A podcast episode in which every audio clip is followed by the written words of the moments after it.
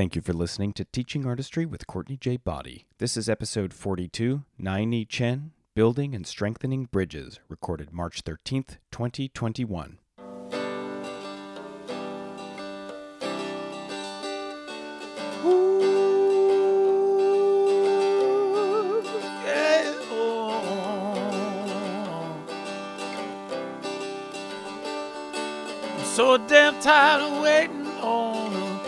A plus B. The one size fits all prudent kids all screaming about irrevocability. Let's burn some bridges, earn some stitches, and fight our own way free. Cause the rules don't lie, but they don't apply to people like you and me. Let's start it up now. Let's start it up now. Let's start it up now. Let's start it up now. Now they say it's all decided, all divided, all laid out. And the pushcart man with a three-part plan can't understand what you're shouting about. But when the paths they plow, the lives allowed are the only roads you can see. Just remember walls were built to fall for people like you and me. Let's start it up now. Let's start it up now. Let's start it up now. Let's start it up now. Hey, hey, TA Podience. Thanks for listening and thanks for being a part of our global community. Invite your peeps and colleagues and friends to join our community and subscribe on SoundCloud, Apple Podcasts, or any podcast player. Follow us on Facebook, Twitter, and Instagram.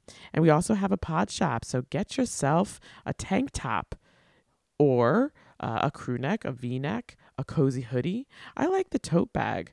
I also like the mug. Go to teachingartistry.org slash podshop. The Teaching Artistry podca- uh, podcast is also sponsored by Statements from the Soul, created by Miss Hilary Shabazz.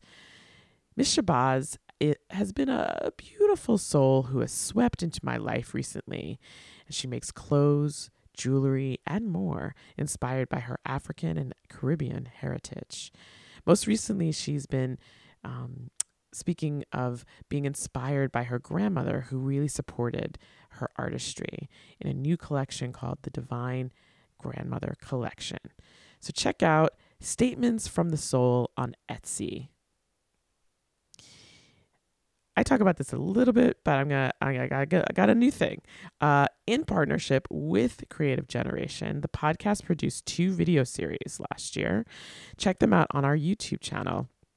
Recently, Creative Generation published uh, released a publication called "Where Do We Go From Here." This is a reflection on learnings based on the video series We Can't Go Back, which is 20 episodes focused on anti racism in the arts and culture field. This piece was written by producer Andre Solomon, and you can find this publication at creative generation.org slash uh, publications. It's May, y'all. And this is Asian American Pacific Islander Heritage Month celebrating AAPI culture and heritage and contributions in America. How are you celebrating? We live in a both and world. And so, this is also an opportunity to continue to address clear and present anti Asian sentiment and hate crimes in this country. In a previous episode, I touched on this last part our AAPI community and individuals should be able to feel liberated and free um, and not scared from violence or being perpetrated against them, which we continue to strive for for everyone, especially those of us um, who identify as of color or under the BIPOC umbrella, um, LGBTQIA, women, children, and more. So, yes, let's celebrate the rich traditions and culture of the AAPI community, but let's also honor and protect each other together. Our first guest, uh, not our first, it's not our first.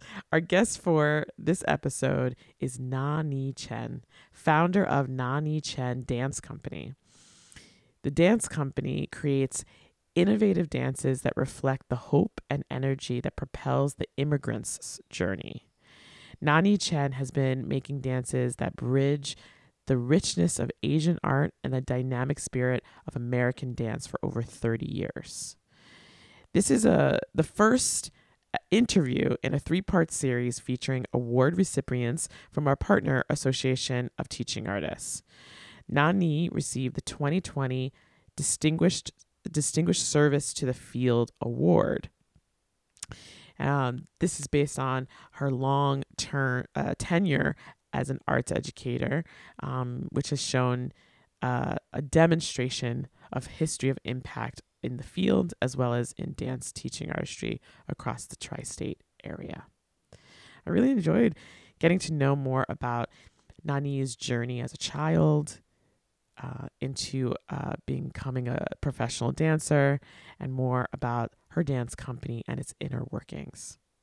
Here is episode Hello, 42 Nani, Nani Chen Building and Strengthening. Thank you. Great to be here. um, so I'm excited uh, to get to know you better. Um, uh, as I was saying earlier before we started recording, um, this podcast celebrates artists, culture, and equity. And I'm excited to learn more about your journey in the arts um, and in community work, um, as well as anything that you want to talk about in terms of inclusionary practices, liberatory practices, anti racism, and that kind of thing. Um, how we, we are meeting is because you were awarded uh, a beautiful award from Association of Teaching Artists last year. Um, you received the Distinguished Service to the Field Award for your work uh, as an artist educator. Um, and and I was a you know the, the podcast was a part of that ceremony and it was really great to learn a little bit about you from that but this is our opportunity to learn deeper about who you are so before we get started into all of that I'm just hoping to learn a little bit about how you are doing in this moment how your loved ones are doing um, how's everybody well, thank you. Thank you for having me. Um, I'm doing fine, and I'm talking with you from the land of Munsee Lenape people, also known as Northern New Jersey. Uh, my husband and I are spending more time together uh, than ever during the pandemic. Each day, our dining table, there are always a lot of conversations and discussions about what is happening the politics, education, what is justice, what is the value of the existence of a dance company and how to sustain and progress. We are thankful that we are in good health. Mm, that's wonderful. Nice to hear about um, your dynamics with your family and these types of conversations as well. Um, so, what is the name of your company and how do you identify as an artist? Uh, I established my company in 1988, and uh, it is a Nani Chen Dance Company. Uh, I identify myself as an Asian American choreographer, dancer, and a dance educator. Excellent. Um, and what would what is the mission of your dance company? Well, um, well, as I said, the company was established in 1988 and it has been over 30 years now. Uh, if you, you know, if you talk about my dance career today, it really has a lot to do, of course, with the foundation that I set up in my motherland, Taiwan. Um, so all those are affecting me and then to, uh, you know, make who I am today. And after I moved to this country over, I would say 1982, right? So I spend more time in this country now than in my homeland. Um, you know, what's happening around, you know, is really have a deep, uh, deep effect, uh, effect in my, um, the mission of the company. Uh, we're doing so many different things, you know, it's, it's, it's very full varieties. Uh, you know, I'm a choreographer, so I create. You know, by, of course, using my roots as foundation, which is the Asian culture, but also I, you know, I'm greatly influenced by my surrounding, you know, my, I, am making America my home now. Mm. And then what's happening here, what I see every day, uh, like what we're witnessing today, you know, what's going on in the society, the justice, the equity, you know, the racial uh, equality, you know, everything, it can affect the choreographer and the dance educator. And to make our mission is even very, very clear, uh, we are the one here who has responsibility to educate the public, you know, to give our message across.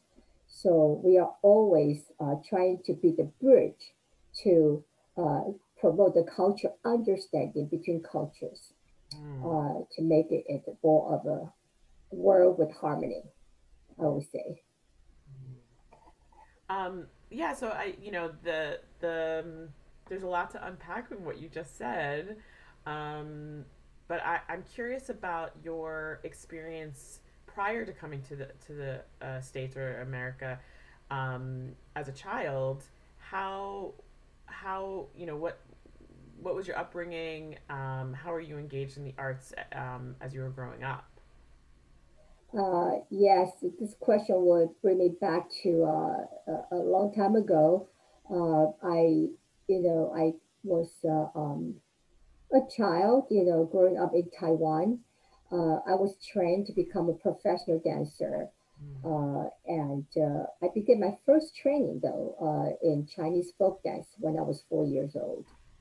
But then later on, really, really took it seriously. I decided to become a professional dancer. So I entered the Chinese Culture University at age 14 to be trained to become a professional dancer. Uh, but other than you know intensive training at school, uh, as a young dancer, I also uh, got opportunity to teach in the K to 12 setting. You know, at that time, um, dance competition in the public school is very popular somehow. You know, those competitions were held by the, uh, the government and to promote uh, dance as a, a physical uh, activities, you know. Mm-hmm. So uh, as a young dancer, also got opportunity to get the side job, uh, you know, to teach in the K to 12 setting. I guess that's how it became, uh, you know, my career building became not just a dancer, but also teaching artist. Right. Uh-huh. Um, and, uh, you know, I have done such a wide range of work in the dance field, you know. So right now I'm the artistic director of my dance company. I work with professional dancers, uh, making high quality programs to tour around the world, uh, but never stop doing our assembly program uh, and also go to schools to teach children. I think that all, all have a lot to do my upbringing uh, when I was a child. Yeah.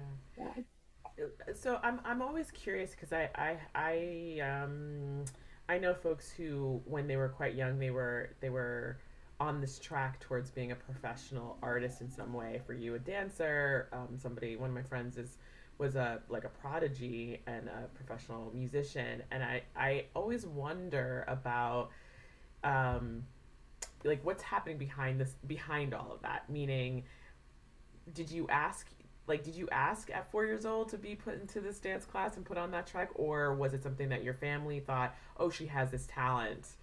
Um, like what was what was sort of the emotional journey in in getting to university, for example, so from 4 to 414? Uh, yes, uh, I remember, uh, you know, this conversation, you know, even today, like I was walking home, um, you know, with my mother, and then she was, uh, she said, you know, I see you that always love to to uh, move around. When you heard music, you would be like dancing to the rhythm. And would you like to dance? Would you like to to go to a dance lesson? And then I was jumping up and down. I was so happy. Um, at that time, you know, I was the firstborn, you know, child. I have other three siblings in my family. Mm-hmm. Um, and the dance is was not like a career, you know. Nobody wants your, your children to become dancers if there was no such profession.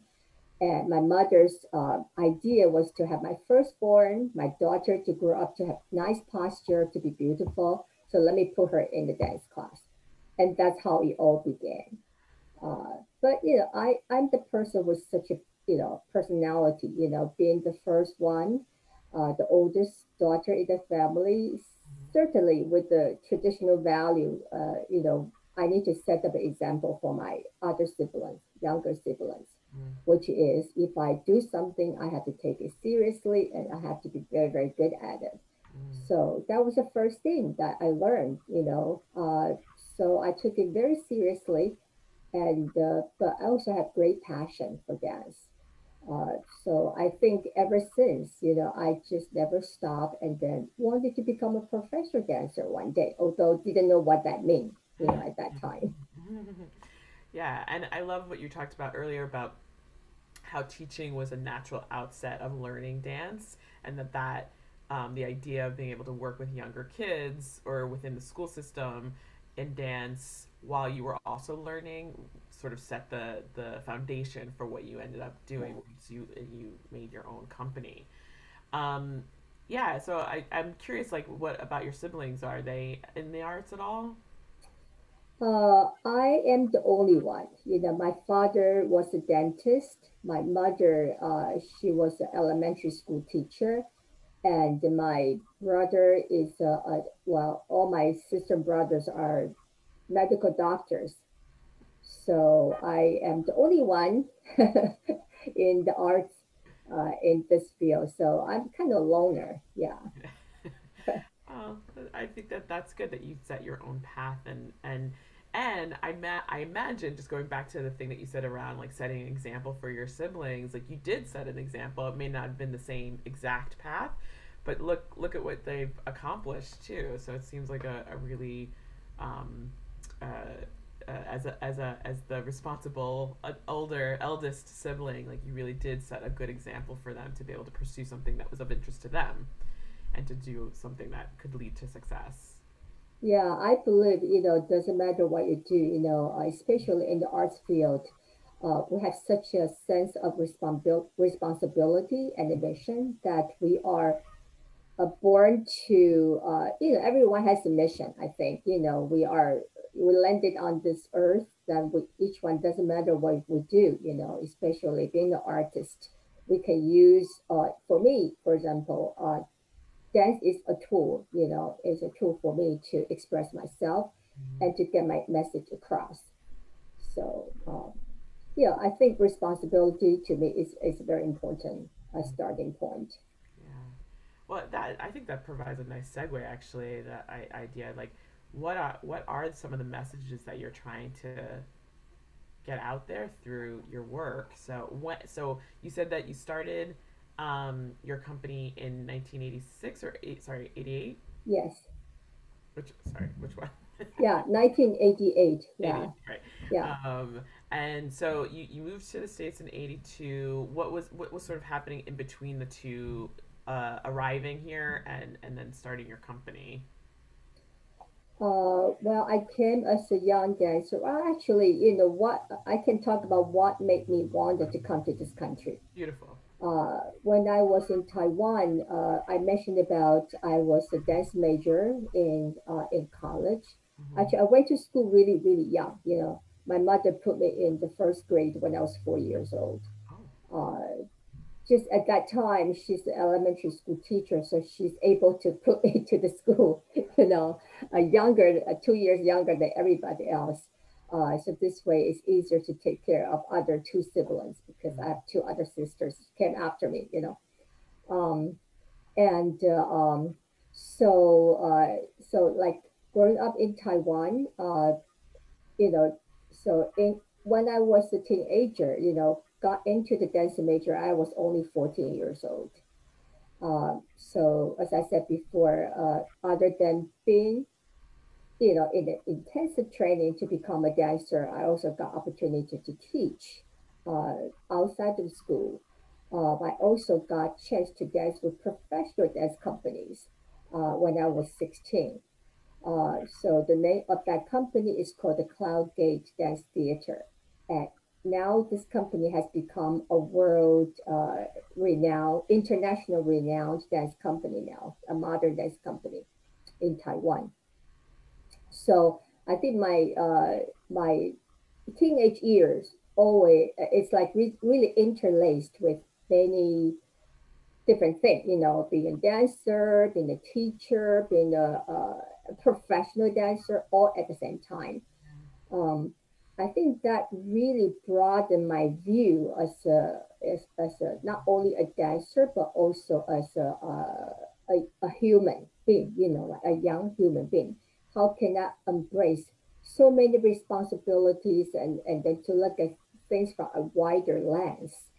Um, so when I came to America, actually, uh, to go back to that a little bit. So then later I got into a, international touring company when I was only 18, uh, representing the government to tour America and to tour uh, South America, Central America, and Northern America. And that's when I got the chance to see how much this country can offer me, mm. you know, to pursue my dream dream to become a better, a better artist. So I decided to come here. Mm. So as soon as I finished college in 1982, I immediately moved to New York. Uh, I went to New York University to further my uh, training and studying to become a, a, you know choreographer and dance educator. So I went to NYU. Uh, I got my master's degree in dance and dance education. Mm. And after that, uh, you know, of course, I spent a few years dancing in New York professionally uh, I guess also if, even in the Broadway musical, The King and I, you know, so so I kind of tried to reach out to many different uh, realms, you know, to to get more experience.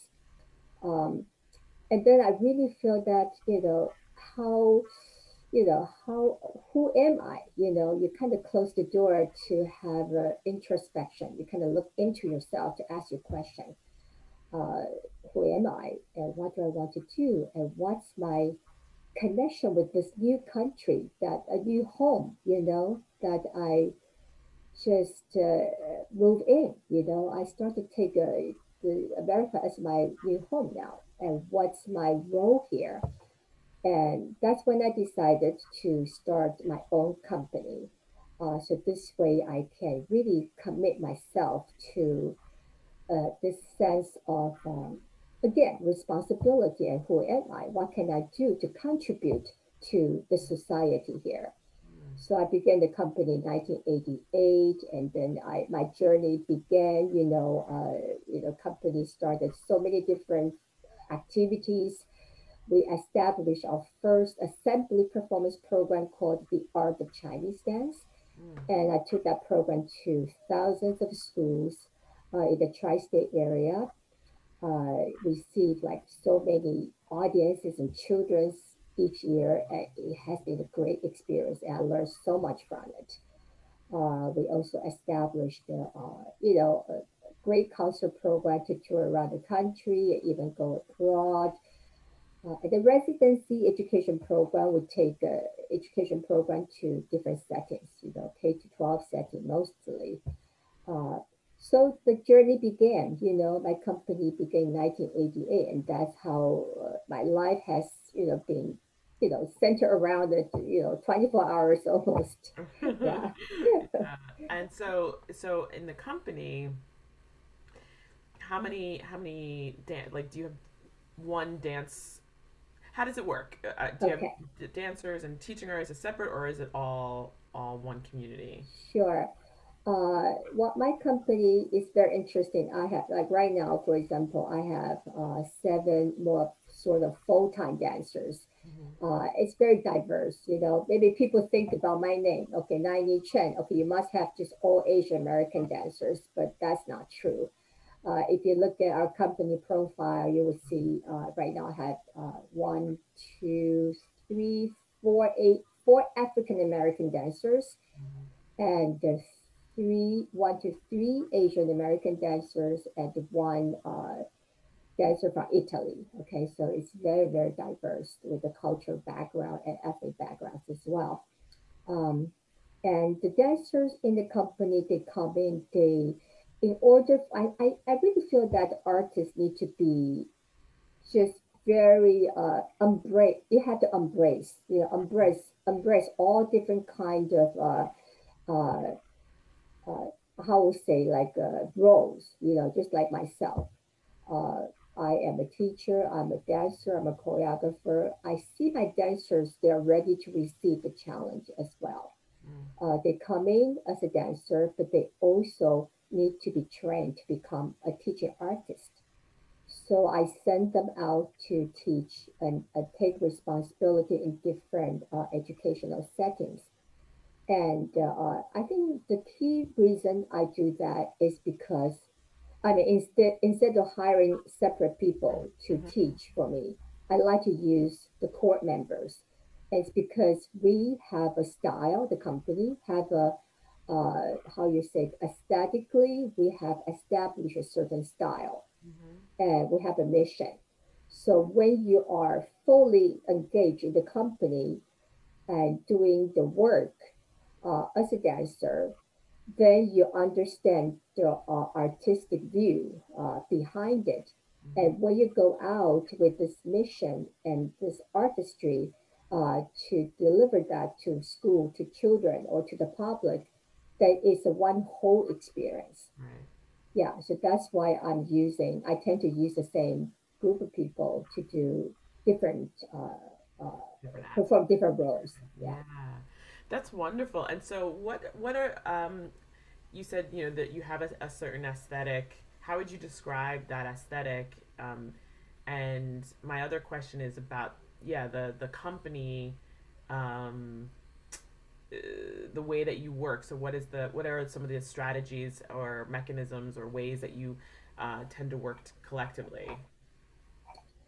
Um, well, as a well Asian American choreographer, um, uh, well, one of the biggest missions for us is to promote the understanding between cultures.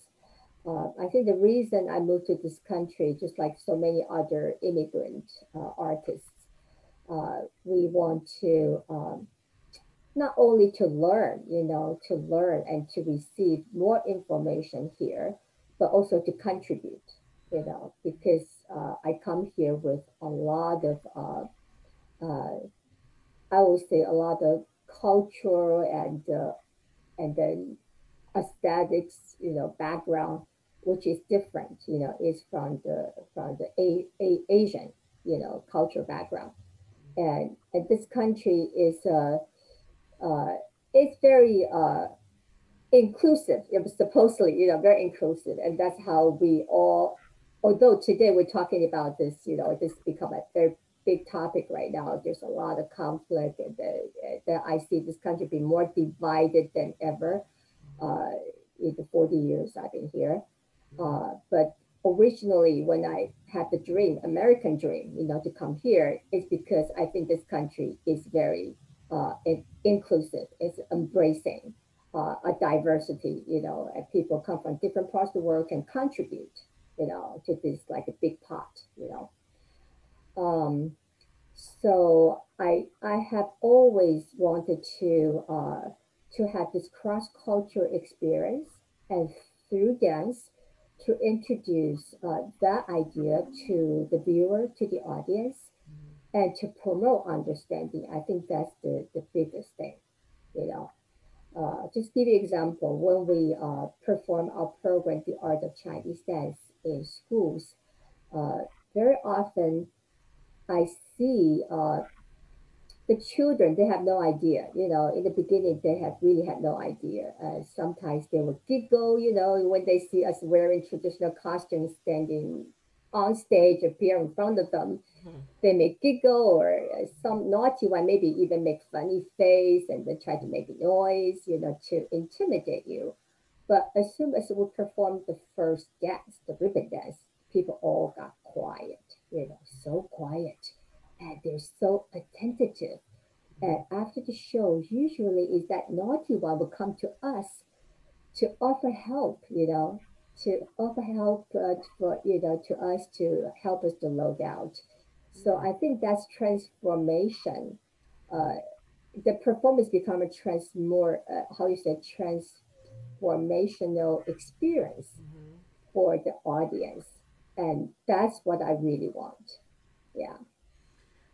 So there's something I'm gonna come back to this later because I, I, still want to ask a, another question about the the dancers. Um, uh, but there's something about the melting pot and diversity Right. um, that we should we should loop back to. But Right. um, the so so you have I'm, I'm look I'm looking on your on your website and seeing these beautiful dancers and and um, Right. their bios and and so the different cultures like you talked earlier about intersections right? Intersectionality Right. we identify we have a lot of different identities a lot of different roles that live in one human human and then bringing that to a collective such as your your dance company. Um, so how how are the dancers feeding into um, the the aesthetic and um, how are you all working together to design the curriculum that you're sending uh, or implementing with the students in their classrooms After moving to this country, of course, and then being working in the educational setting, I realized that how uh, what the problem is, you know, in, in the educational setting. Uh, it's a you know a big part is missing, you know, in the in the curriculum. Mhm. Yeah, in the curriculum, it's still very Eurocentric. Uh, you know, it, it, Eurocentric the art and then the history is like dominating the whole entire curriculum. Uh, it's very rare for for the, the school system to cover uh, like other cultures, you know, or the immi- or immigrant immigrants story. You know, it, it's not really often uh, been talked about Mm. uh, and being an Asian American a choreographer and artist and, and teacher, uh, especially, I feel that part is is missing. right So, um, so when we set up our program, of course, usually the school asks us to do our presentation. Uh, is focused on the Asian American Heritage Month or the Lunar New Year. You know, Lunar New Year is like the biggest thing uh, that's when we get most of the work, you know. And uh, so when we go to the uh, educational setting during those time, of course, we, we help to develop developed uh, study guide to provide information which is missing Mhm. in, in the school system, in the curriculum. So we work with partner schools to build this uh, study guide uh, to uh, provide a, more of informative uh, in, experience for, for the children. So not only they're just taking the lesson with us or seeing a performance, they also get the background uh, study to understand more. And to go to the the diverse company member, yes, they all contribute to uh, to the company a great deal. Uh, and uh, you know, by working with dancers from different cultural background, I felt myself become a better human being. Uh, because with this experience, I can get to know uh, that how important it is, uh, like how how how much different. Okay, first of all, you learn the difference. Okay, the difference between each other, and then you learn about the common ground. You know, we all have a lot in common. And for us, first of all, we have passion in the arts. That's how we all get together. And also, we all have this uh, uh, passion to connect, you know, to bring people together. And we love our students, we love our audience. And that passion and love can be transferred to them, and the feeling it direct have a direct impact Right. to the viewers and to the people who receive our energy, you know, and I can feel that uh, back and forth right away. And through this communication, whether it's when you're performing on stage or you're in a studio teaching the kids, um, that direct response back and forth, I think we get a lot of knowledge, you know, and from that experience and make us a better human being. So, so I feel like working with the dancers from different countries really enrich me, you know, and it made me a better human being, have a more of a global idea of what we are and where we are and who we are. Uh, if I were still in Taiwan, I feel that maybe myself would be just like have a narrower view, you know, as opposed to now I am really a globalized person uh, because I'm here where I am and who I'm working with. Um, I love it. I absolutely love it. Um, as you were talking, I was thinking about a study that my my institution um, uh, did that was an impact research study around the what is the impact of young people watching perf- uh, performing arts on stage and being uh, working directly with artists in their own create uh, in their own spaces creatively um, and we have a lot of good findings that we're working on on sharing more widely but one of the things that I wanted to just touch back on what you said is that you know you know initially um, I'm gonna I'm gonna go large and then come back to the performance itself and the audience when they first see you all in those traditional costumes, right? Right. Um, so the idea of that worldview that you were talking about, that from from your experience being able to work uh, cross curricularly or with um, folks uh, dancers who have different kinds of um, heritage backgrounds, experiences that that together by learning about each other's experiences, each other's cultures that we see those differences and those commonalities and the tapestry that that can create and how that experience of of creating that ensemble pours into the, the content or uh, or the programming that you have whether it's directly teaching kids or performing for any any audience right? Um, and, and young audiences specifically. So that ex- all of that experience the audience is watching the audience engaging with the uh, directly with the the dance company that that's helping them to expand their view because what they all they know is what's in their neighborhood right? Maybe and and this experience has, has has opened that blinder up a little bit further and further. And hopefully with the content that you divide you provide for the teachers with that historic uh, that informational piece that continues to expand. That's one thing. But i also wanted to tie that idea back to um, back to what you were talking about like you know you've been here for over 40 years feel like this country was very much a place for like that you know people could thrive um, from from wherever they came. But one of the things that we're we te- we and I, i'm saying the collective we we tend to gloss over is that yeah you can you can make it here if you assimilate right? If you don't if you say you know i came from one place or i have this one way you know this cultural way of eating or or uh, you know interacting or speaking or whatever it may be.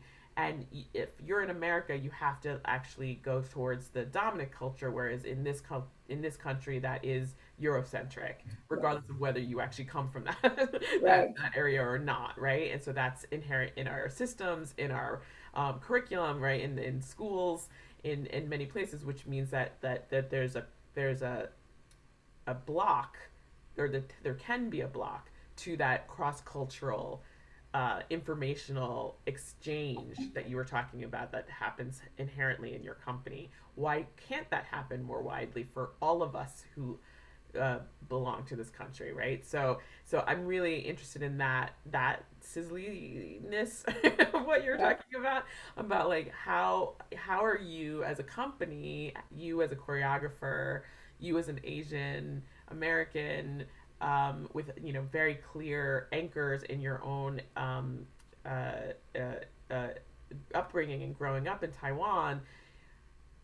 How how has your work shifted in this last year? Um, what are the conversations around you know inclusionary practices, anti-racism practices in your work, in your aesthetic, and your uh, approaches to working with young people and with each other as a as a company? That's a that's a big question, but you can you can take that Yes. you want. Sure.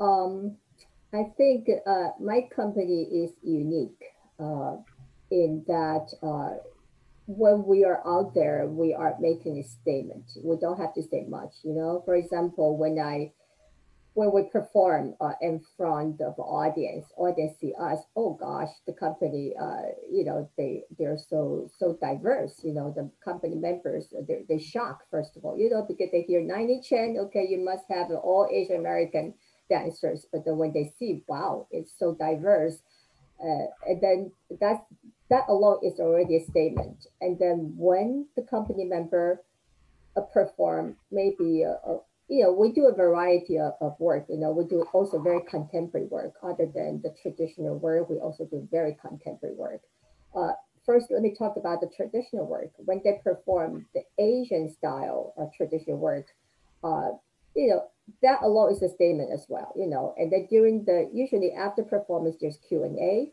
mm-hmm. and uh, I prepared the dancers. I said, don't feel intimidated. You know, if people, if the children ask you question, how come you're doing Chinese dance, and how are you going to answer?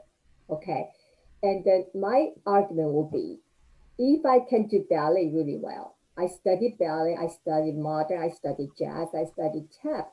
Why cannot why can't a non-Asian dancer study Asian dance or even perform it really well? You know, so that would be my argument. Mm. And then, so you know, so I, I think that alone is like a uh, like a, uh, a, statement already for for the uh, viewer to to have that understanding or to open up their mind, you know, to accept to accept differences in us and then to respect. I think respect is a very important word, you know, to understand and then to respect. And also then have the curiosity to learn more about it. And then to talk about the, in the past year, yes, you know, I, I feel very disappointed because I, I would, you know, I'm always very proud of being American, being American, you know, uh, when I went back to Taiwan to visit my family. And if they are talking, you know, if we have this political, we touch the political issue, and when they when they complaining about uh, American government, how they, you know, they are like the, the big boss, you know, try to bossing around to intervene other country business, you know, in the Middle Eastern country, in other countries, you know, etc. I always feel like you know, I, I, you know, I'm, I am the American now. You know, I would like to stand up for it, for it. You know, I don't want you to say bad things about it. But uh, you know, I, I can I have to say honestly, I feel disappointed in in this uh, in this year. You know, so many things happened. But I think what happened right now is not just uh, it, it's not just happening now. It has been there for a long time. Mm. You know, it made me understand that the problem is rooted, you know, and then it has been like, it's like the, how you say the undercurrent. It's been boiling, boiling a long time. It just didn't rise up to the surface. And now it all rise up to the surface during the pandemic. You know, we had the, uh, you know, the injustice, you know, uh, situation happened again and again. And then, uh, the, you know, uh, the Black Lives Matter, you know, and that it actually make me respect it, you know, respect how people can come together from all over the world to protest and then uh, to make a loud voice and say, watch us, listen to listen to us, you know, listen to our voice, you know, we have a strong voice when we come together. Um, I think those problems have been existing for a long, long time. It just didn't come to the surface. And now it's like you know, boiling up because the pandemic, it could be one of the reason. Uh, and then we feel like we are is- isolated, we are alone, or we're frustrated. And then, you know, if problem become bigger in the one after one. And uh, uh, so it made me uh, look at my work as well, you know, being an artist. I had created, uh, I would say 15 works already during the pandemic since last March and I have uh, issues dealing with um, uh, the racism, how you how we look at it. You know, at the, I want to, I want to shout out. I want to uh, justify myself, and then and then, you know. So with those topics, it really related. It's really relevant and related to the circumstances that we're in. So I had created 15 works about that. And I wanted to show that once we are opening up and ready to bring that, bring those words to the educational setting, to tie that in to uh, the proposal that we propose to par- uh, partner schools. Right. So yeah, I think the thing the thing that uh, resonated with me when you said, you know, Black Lives Matter, the fact that that was a, that that particular moment last uh, summer, what was global and there was a there was the, the shift potentially because of the pandemic potentially because of um, the way that the world was sort of um, leaning for several years prior to that that led to I think some of the things that you talked about in terms of being disappointed of not being addressed uh, in terms of inequities. The other thing that I, I wanted just to punctuate is not only should we be listening to those voices, but we should be believing those voices. And I feel like there's been more believing because it's not as if these um, harms have not been raised before. Like you said, it's always been here, it's been rooted. But I feel like there's a change in how how those voices are being listened to. Yes, for sure. I yeah, I think there's awareness, you know, much, much more of the awareness, like uh, at least in the arts field, because we are in the meetings almost every day, you know.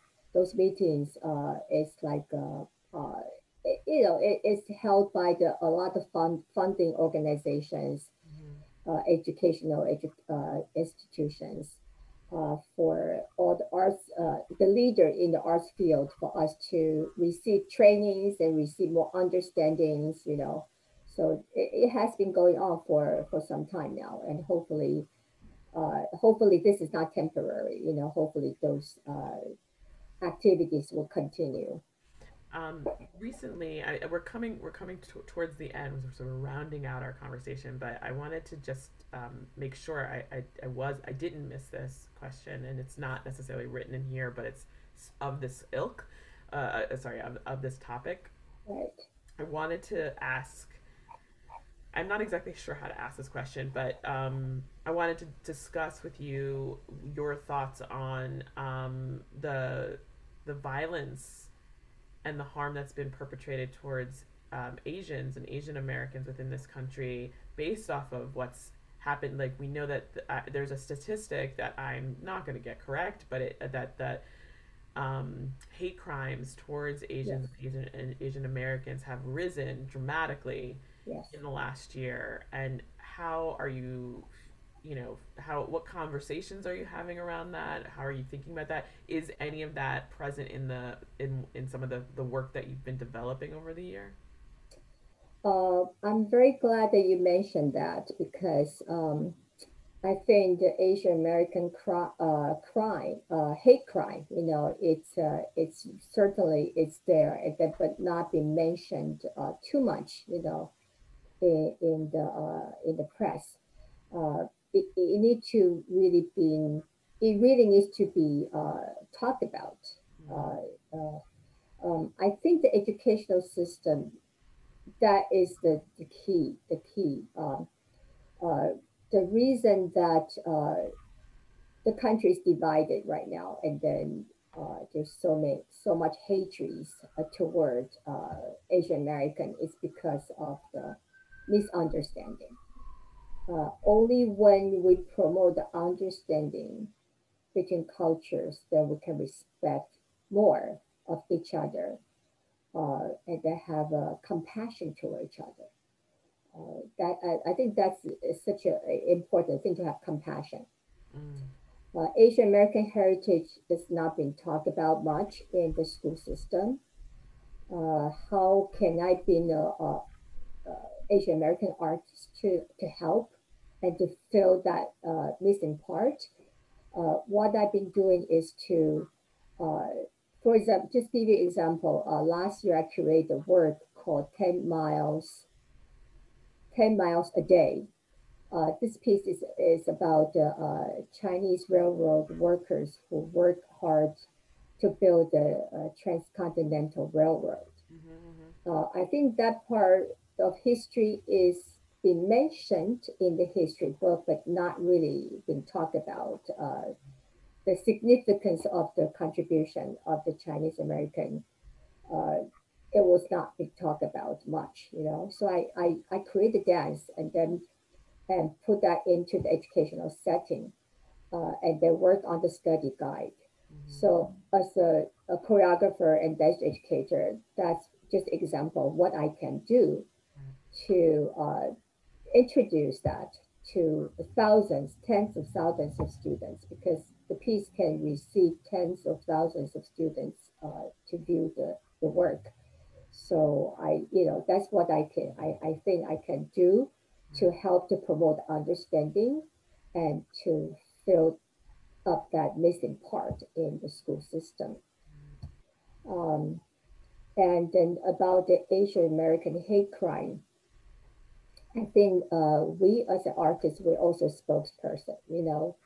Uh, maybe we're not a very good uh, spokesperson, you know, but then we can use action, uh, use our dance to, as I said before, dance can be a transformational experience for the audience. And they use this as tool is my strength to continue to raise the issue and to promote understanding between cultures and uh, to just to educate the, the public. You know, I think public also, general public need to be educated. It's not just children. The general public uh, also have a lot of misunderstanding uh, out there. So uh, that's why I do such a wide range of work, you know, to target from K to 12 to elderly people and even disabled children. We are we have a program, you know, to to the to uh, schools in Jersey City targeting toward the uh, disabled uh, children. Uh, so, yeah, I think continue with my work, uh, keep going with it. I hope one day uh, our society can be harmonious Mm. as it should be, right? Yeah, yeah. I mean, or we should be working towards that. I mean, one of the things, the conversations that I have had in other spaces or other platforms is around like what what does um, what does liberated a liberated and racially just or culturally just world actually look like? So what are we working towards to that the point of of, of the harmony that you're talking about? Some people have said, you know, that that the the most um, disenfranchised, the most marginalized folks, um, from their perspectives, that tends to be um, black people, people who are black trans people, um, you know, uh, immigrants. That uh, that um, that there's the ability to live in abundance is is the is the way. But how do we get there? Is, is a is a big query for me. Nai-Ni, I really appreciate um, your time today. Is there anything else that you'd like to um, share with us as we wrap up? Uh, yes, I just want to mention one more thing. Uh, I think right now this uh, whole pandemic is very uh, traumatized experience for children, and uh, dance is a wonderful way to bring them bring them back. You know, to enjoy life and then to have the happiness.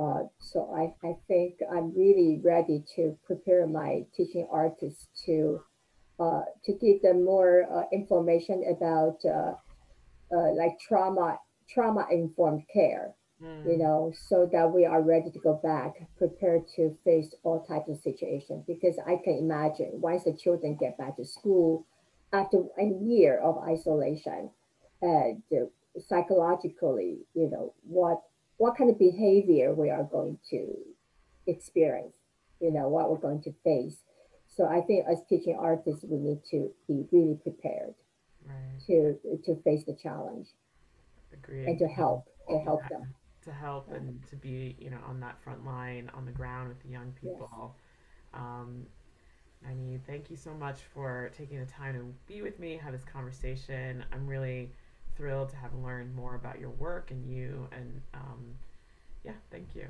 Thank you. Thank you for having me. Bye. Bye.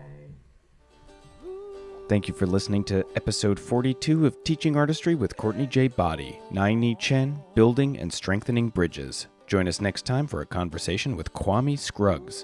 This podcast is edited and produced by Ben Weber. Christopher Totten is the director of creative content. Jonna Waldman wrote and performed the theme song. Tim Palin designed the logo. Visit us at www.teachingartistry.org and head to the pod shop at the top of the page for merch. Twitter us at TA underscore artistry, the gram at Teaching Artistry with CJB, and now on YouTube. Check out the Teaching Artistry with Courtney J. Boddie channel and watch We Can't Go Back. Like our page on Facebook, listen to us on SoundCloud, subscribe and rate us on Apple Podcasts, and be sure to share this podcast with all the teaching artists in your life. Let's start it up now. Ooh.